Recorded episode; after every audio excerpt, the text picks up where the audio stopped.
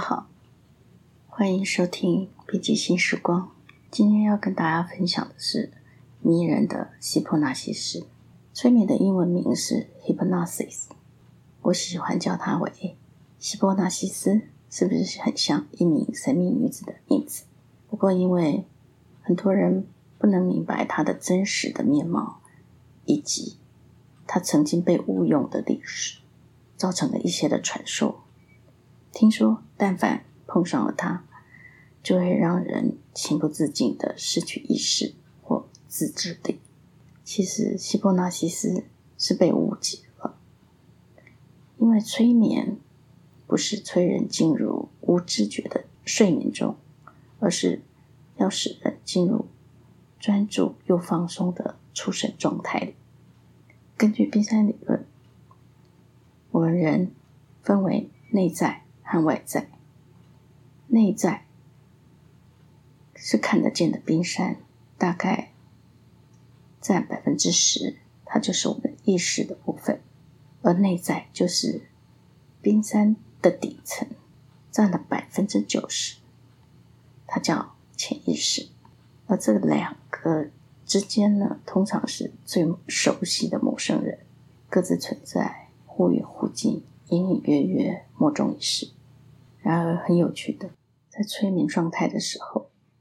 我们的意识会暂时收起火药的翅膀，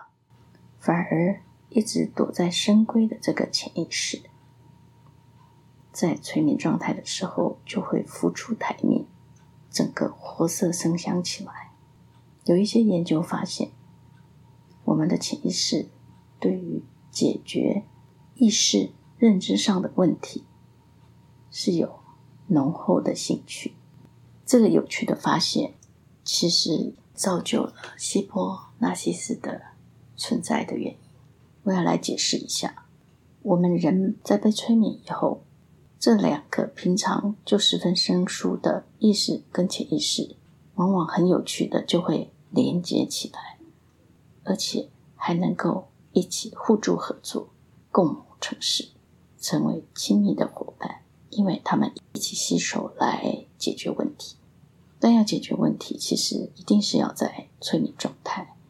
也就是出神的状态里。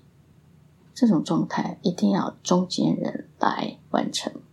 这个扮演重要桥梁角色的中间人就是催眠师。所以，如果想要借由催眠解决问题的人，催眠师会运用各种方法来带领。进入催眠状态，最常见的就是渐进式引导。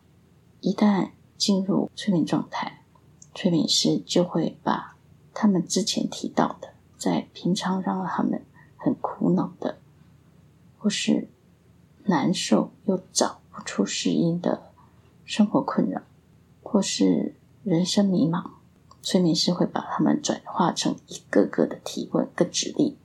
来向。在催眠状态的人的内在中心提问，被催眠的人基本上会用潜意识来回答，而这一来一往、一问一答，刚刚提到这个乐于助人的潜意识，他就会想各种方式来找出真相答案或是解决方案，找出了解决方案。难解的问题，或者是困扰的情绪，会一一的获得释放和和解，而且更进一步的，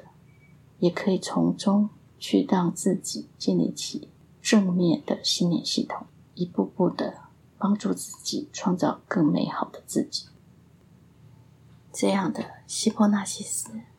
是不是很迷人？他是值得被认识的。